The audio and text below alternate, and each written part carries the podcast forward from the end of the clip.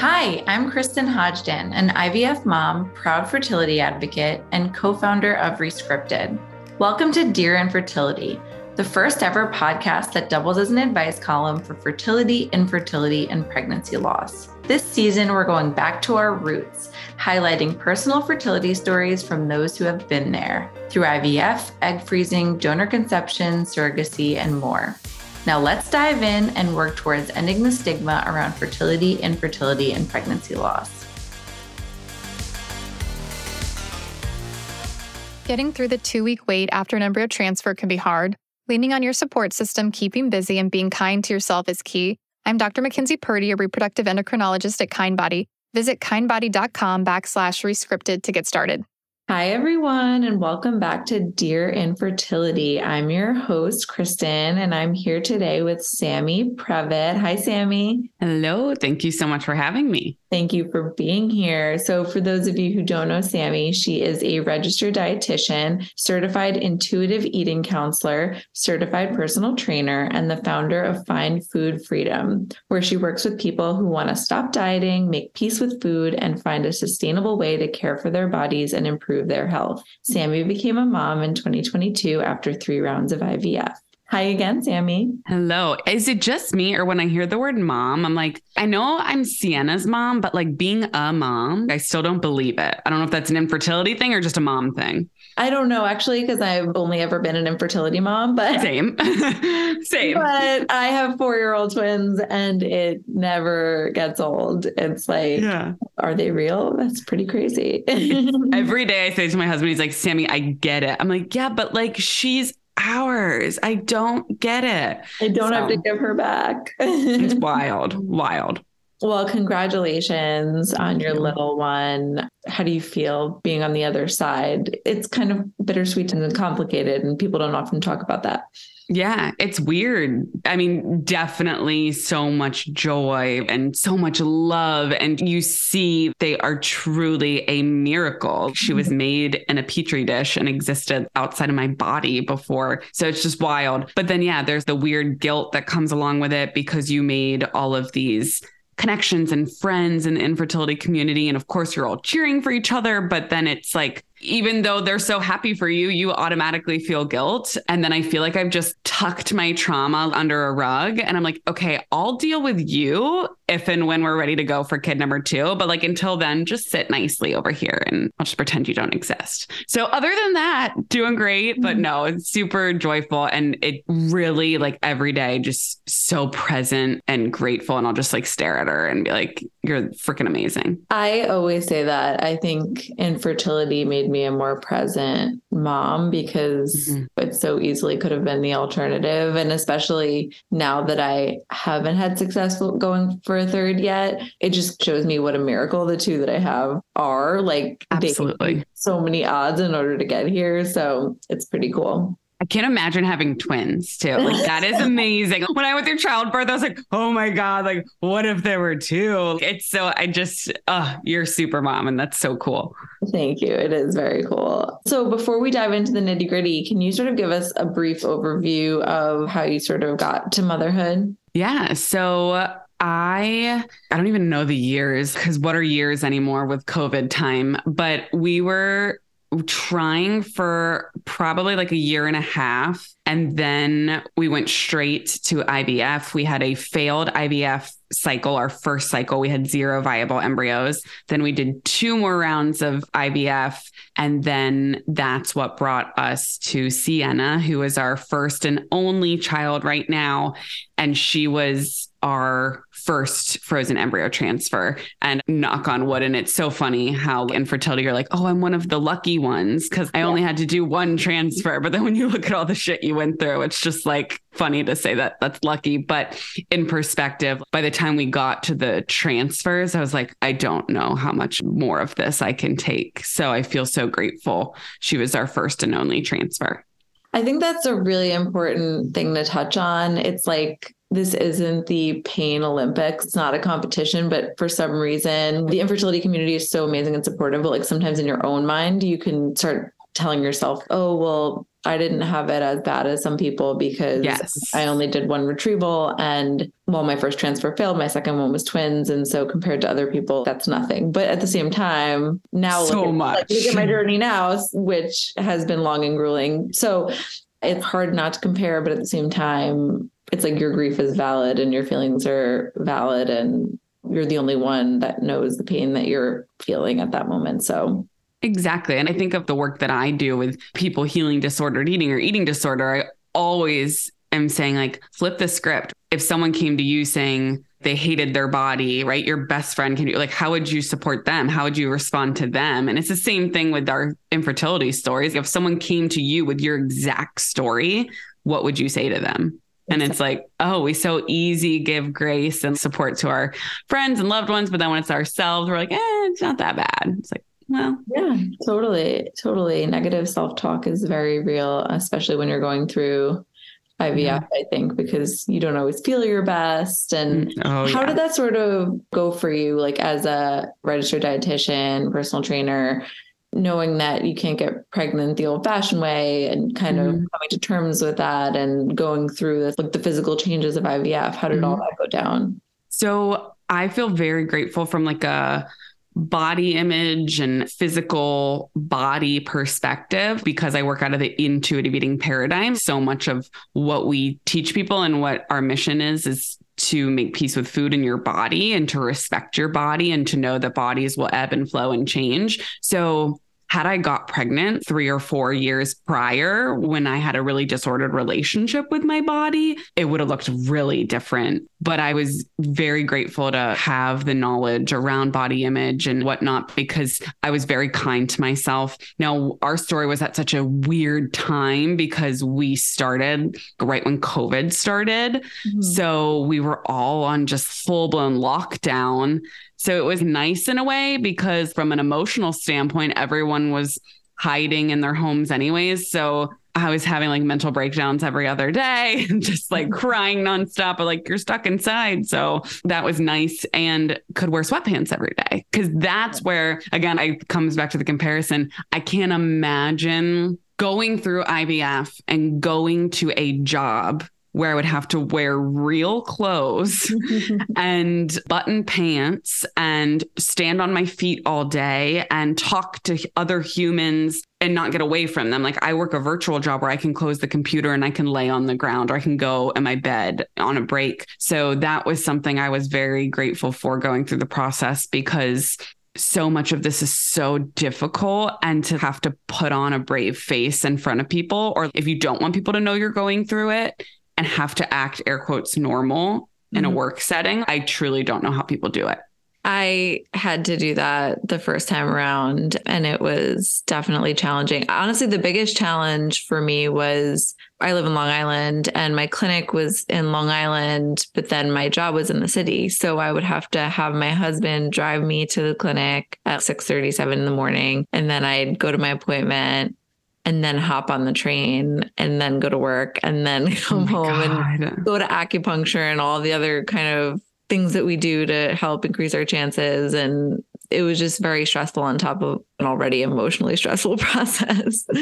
Yes. Yes. And I can't imagine because I did all the things, right? The acupuncture, the appointments, all of that is a full time job. And don't get me mm-hmm. wrong, I do work, but being able to work from home, of wear course, my comfy yeah. pants from the waist down, just be in the comfort of your own home. It was such a privilege during my rounds of IVF to have that. And I love how you said you sort of gave yourself more grace with your body and your mind this time around versus if you would have done it a couple of years back. Because I feel like as someone who's also had like a disordered relationship with my body in the past, IVF was really hard on me because I felt like I couldn't do my normal workouts and I couldn't mm-hmm. move my body in the way that made me feel like I was getting a good workout in. Mm-hmm. And for me, it's always been like less about food and more about over exercising, mm-hmm. for better or worse. And with IVF, you really can. And then yeah you feel bad because of the meds, but then you also feel bad because you're not doing what you normally do to exercise. So, yeah. And just like the discomfort of your ovaries expanding to the size of grapefruit, yeah. walnuts, like that small just fact. Like physically, just physical discomfort. But I think IVF can almost catapult people into making peace with their body because yes. you have to. I will share one of my good friends, Nicola. Her page is Fat Positive Fertility. She, oh, I know her. Yes. Oh, you do? Oh, mm-hmm. awesome. Yeah, she's her, yep. yeah, she's amazing, and her page is great for those who reside in larger bodies that are going through treatment because there is so much misinformation in the medical system in general. But then if you look at infertility specifically, some of the things that are thrown around about weight and body image and food and all of the things. So I love Nicola's account because I think she's a great resource there too. That's such a great point. Can you sort of bust any myths for us here now or about that? yeah, I mean we can we can totally go that direction. For me, I think it's just I've heard so many people say like, "Well, I have to lose weight first before right. I can start treatment." Mm-hmm. And again, Nicola's page at Fat Positive Fertility, she breaks down all the research, like all of the good stuff there. But I just want anybody listening to this, no matter what size body you're in, you are worthy of mm-hmm. fair, unbiased healthcare. And really the things that we need to be doing from a nutrition and mental health perspective when going through treatment is fueling our body, nourishing our body, not mm-hmm. restricting it of calories and depriving it when food is literally energy that gives our body and our cells what it needs to function properly. So that's probably the biggest one that comes to mind for me is just giving people the permission to exist and not try to intentionally shrink their body right before they start a round of IVF. Was it difficult for you? I'm just curious, as a registered dietitian, knowing that food is medicine in so many ways, that you couldn't get pregnant naturally? It's funny you say that. Not really. I didn't really like make those connections yeah. there. I never really thought of it that way. It was just this sucks. But mm. if anything, it was like food has so many wonderful qualities, right? It has vitamins, it has minerals, macronutrients, all these great things. But it isn't medicine in a right. sense, right? Like we're like, we can't eat the air quotes, heavy air quotes, cleanest diet ever and then just get pregnant. So if anything, it was like validating that. I'm so it, glad you said that because it, and this is one of the reasons I love your page so much, but it literally drives me crazy. And I always say this, but I do this for a living and I still fall victim to it sometimes, which is these influencers or health coaches that are saying that you need to eat a certain way or cut this out or cut that out in order to get pregnant and it makes you feel like you're doing something wrong. Yeah, that's But I'm bullshit. like, but I have PCOS. and of course there are different nutritional substitutions that I can probably be making, but it's not going to fix my infertility. No. No, thank you for bringing that up. That's a great point. There's another myth that we can bust right there. And when it comes to like eating the certain things for IVF, and like, don't get me wrong, like we know again, food has nutrients and there's mm-hmm. things that are more nutrient dense than others that give our bodies vitamins and minerals and fiber, et cetera. That's great. But all foods fit. We don't have to be cutting out certain ones and only eating certain ones. Like there is no research that confirms that that increases chances of fertility. Right. And if anything, that just brings more guilt and shame into the eating experience, which is the last thing that we need mm-hmm. going through infertility struggles is more guilt and shame and negative things. It would be so, weird no. if you were on as many fertility hormones as IVF requires and didn't want to eat a giant bowl of ice cream. exactly. And like everything. So, yes, full disclosure for all of my IVF journeys, I did absolutely no cutting out of any food. The only thing was alcohol. And again, alcohol is different because that is not a necessary nutrient that we need to survive. Very different. But other than that, there was nothing off limits. I ate what I wanted and I allowed myself to just be when it came to nutrition. I love that. Such great advice. So, what was the hardest part of IVF for you? Oh, for sure. The like lack of control. Mm my husband and I are both control freaks, which is really interesting for a marriage. It's taken many years to mm-hmm. recognize how we communicate and that we're like both the alpha type A. Like there's no laid back person in this marriage. So when we're thriving and on the same team, it works really well. But the lack of control, and it comes with such privilege to be able to say this. I recognize I have many different privileges that I did absolutely nothing to deserve, but so much of my life, like if I wanted something, I could get it. I could figure out a way to make it, whether it was hard work, whether it was having access to resources or enough money or education or whatever it was. But this is like the one thing that you cannot control, no okay. matter how bad you want it. Doesn't matter. Infertility mm-hmm. doesn't discriminate, doesn't care. And so I think for me, and I've said this on previous podcasts, when we went through our first round of IVF failing, as horrible and gut wrenching as it was, it was one of the best things that's probably ever happened looking back because before that, like I was like, okay, we're gonna do IVF, we're gonna do one round, I'm gonna get all these embryos. And then like it came back with none. And it was horrible. And we had to grieve and we had to go through all the things. But then I was like, okay, I have no control here. I have literally zero control. And that's when I started to really my mindset shifted. I like released that control. I was just like, I just have to live my life. My first round, like everything was about IVF, every shot. I didn't do anything. Like it was just so disordered in a way. And then I was like, all right, I got no control. And I still struggle with that. Who doesn't? I would hope, think, maybe. Not that I hope other people are struggling like me, but that other people would be able to relate is what I mean there. But um that was by far the hardest for me. Change your lifestyle and improve your fertility. With Doveras' pre pregnancy lifestyle cleanup, you and your partner can get personalized diet, supplement, product swab, and exercise guidance tailored to support your unique fertility. Plus, you can trust your plan because it's backed by over 100,000 clinical studies and developed by experts from Harvard and Stanford.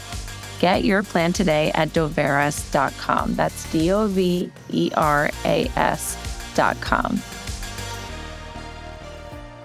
I think one of the reasons infertility is so hard is that you have a dream or a vision of the way you thought your family was going to be built or just end up. I always wanted three kids. So, mm-hmm. and I'm still so stuck on that because it's like that's what I envisioned for my family.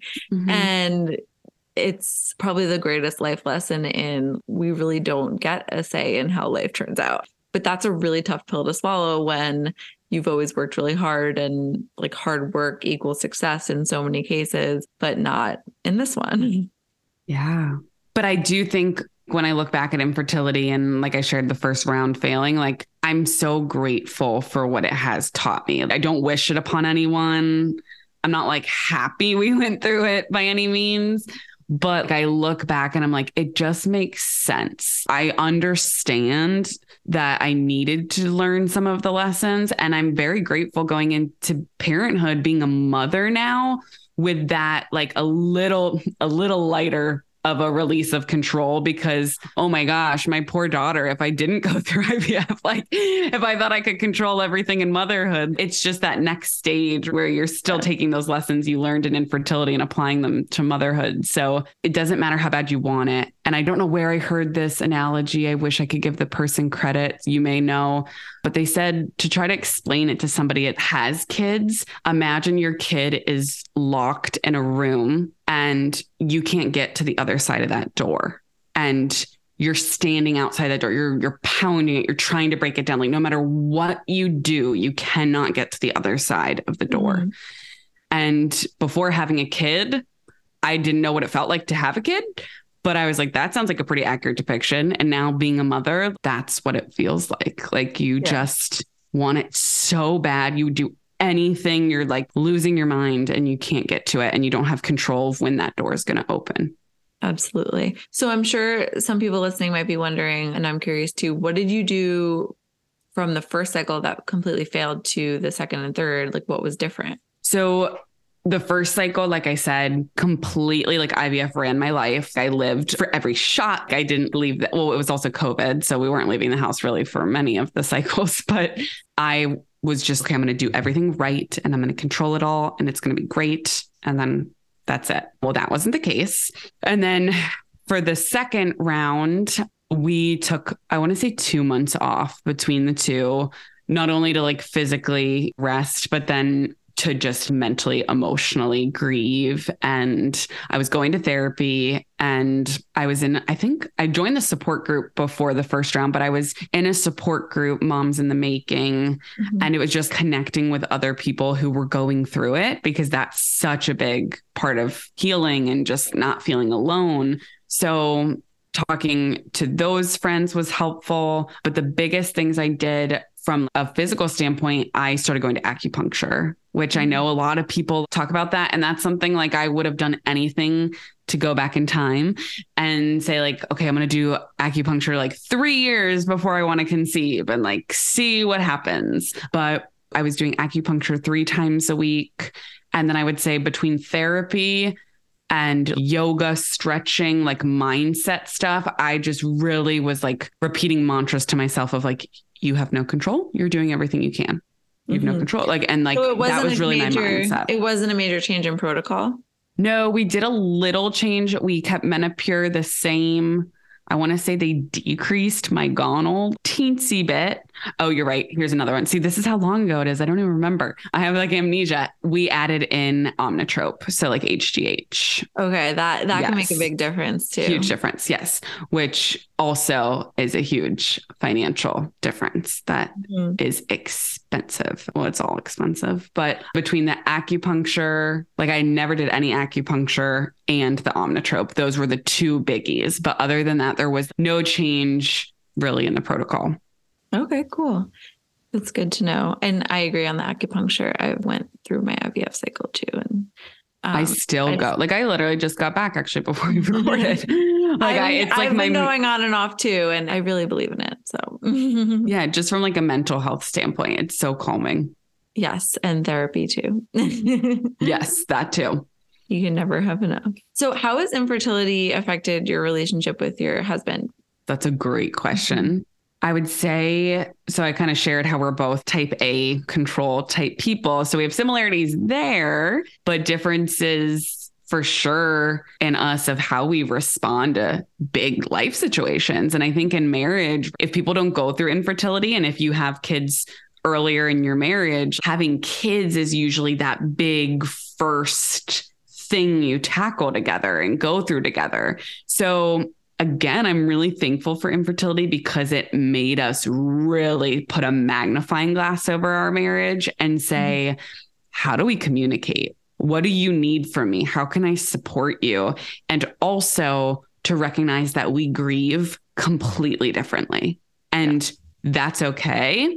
As a people pleaser, but also control freak, I would be like, wait, no, you're not grieving the right way. like, obviously, I didn't say it like that, but like, I'd be like, wait, like, why is he acting this way? And it's like, no, Sammy, like, people are responsible for their own emotions. I'm not responsible for his emotions. And like, he needs to do his healing work. So, the best way to describe is held a magnifying glass up to, okay, we need to learn how to communicate and support each other and be there for each other.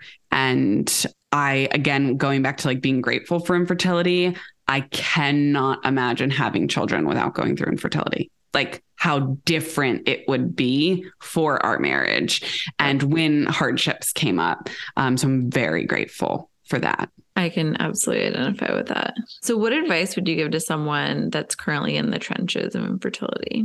Oh, it's so hard. I think the first thing that came up for me is sit in the suck, allow yourself to feel everything because you're going to want to like keep life going as normal and like status quo and you're not going to be able to do that and you don't win an award for doing it either. So allow yourself to grieve. I think people don't realize that having to seek infertility treatments you can grieve that alone. Even if everything went perfectly and you your first round or whatever, you have full coverage with your insurance, which we did not.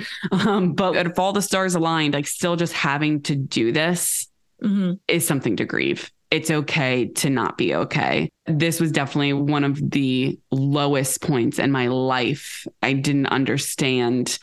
I would have never understood. You know, you hear people talk about miscarriage and infertility before you go through it, but until you want to be a mom and are going through infertility, like you just can't even fathom. And it's okay to not be okay and find people just like this podcast that understand what you're going through because you're not alone and connecting with others that feel the same way will really help hold space for you. Absolutely. And people who haven't been through it, I think, don't understand like the comments that you get too from the outside world, like, when are you going to have kids? Or it'll happen, just relax. Or, you know, and it's so seemingly well meaning and no one means anything by it, but it's just another layer on top of an already difficult process. Yes. It's like the toxic positivity stuff. And I'm sure you are experiencing all of this right now. Like I get it all the time right now with we only have one and they're like, "Oh, you're going to get like naturally pregnant now." And be like, "Oh my god, you had to go mm-hmm. through IVF." And I'm like, "Shut up." Like you literally know nothing about us like, what we've gone through. But I think people think you're magically cured from infertility once you have oh, yeah. one child, too. There's such oh, yeah. misconception. I get the complete other end, which is you have a boy and a girl, you're done. And I'm like, or you uh, should be uh, grateful. Yeah, you have you one of should be grateful for what you have. And I'm like, uh, I've been through a lot in the past year, but so maybe stop. and like, if you don't feel your family is complete, that is something to grieve. Sure, you can be grateful for your kids and also be very much so upset and grieving that things are going the way that they're going. That's something that I just want to echo for anyone going through secondary infertility. I have a lot of guilt around even just going through this process with my two kids at home because it does take away from my ability to be present and stuff like mm-hmm. that. But at the same time, you have this vision of how you thought your family would end up. And at the same time like your mama gut knows that you're mm-hmm. you wouldn't be doing it if it was taking too much away. And that's why i've had to take so many breaks during this process. The first time around i was so powering through because i'm like i will do anything to become a mom. But then when it's secondary infertility you really have to like take a step back and say like okay what's the best decision for me and my family as a whole, not just me and my husband. And that's really important too. It's like take breaks if you need to, no matter whether it's primary infertility, secondary infertility. Sometimes when we push our bodies too hard or, you know, our mind, it's more the emotional. I always found the emotional to be so much harder, but 100%. yeah, it's okay to take a break. Unfortunately, fertility, it can feel like you're against the clock because of age being a factor, but mm-hmm. you want to be in the best possible mindset because it's a lot, it's grueling. Yeah. And it's so hard to be in the best mindset when you've gone through so much loss, so much fear, and then to just pick yourself up again and be like, okay, time for another transfer. Right. And it's just, it's such, um, yeah.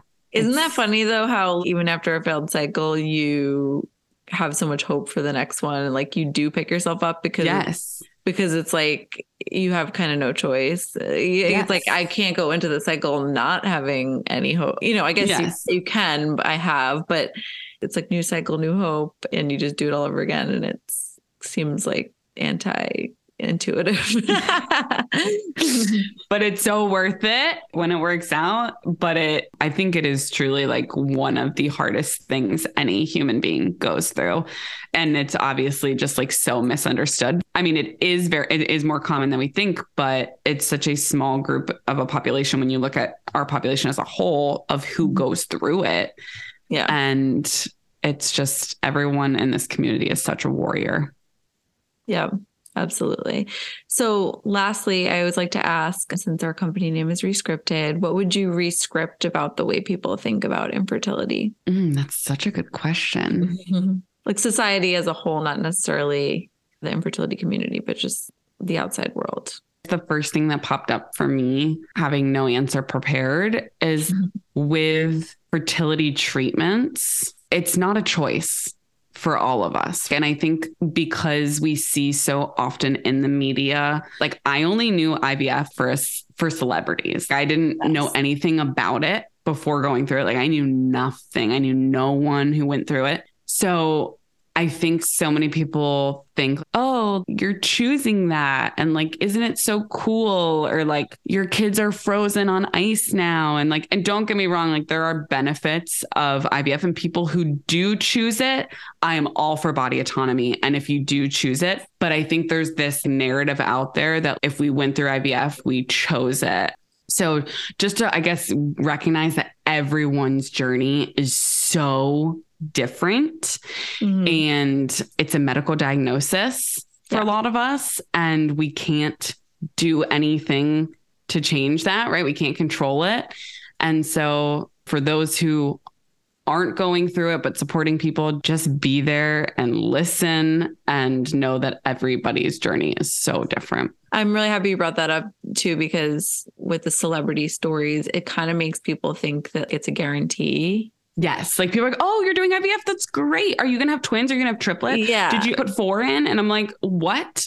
like, yeah. When I had my first failed transfer, I think that's why it hit me even harder. I'm like, I'm 28 and why isn't IVF working for me? Yes. And I thought it was a guarantee. Am I ever going to be a mom? And it's just not which I'm not saying that to scare anyone. I'm saying that because it's real and it's important to know because I was the same way going into it, knowing it oh, was yeah. like the celebrity thing. I was like, it's a guarantee. Like we'll pay all this money and do all mm-hmm. this crazy shit and we'll get a kid. And then it's like, actually, no, you might not.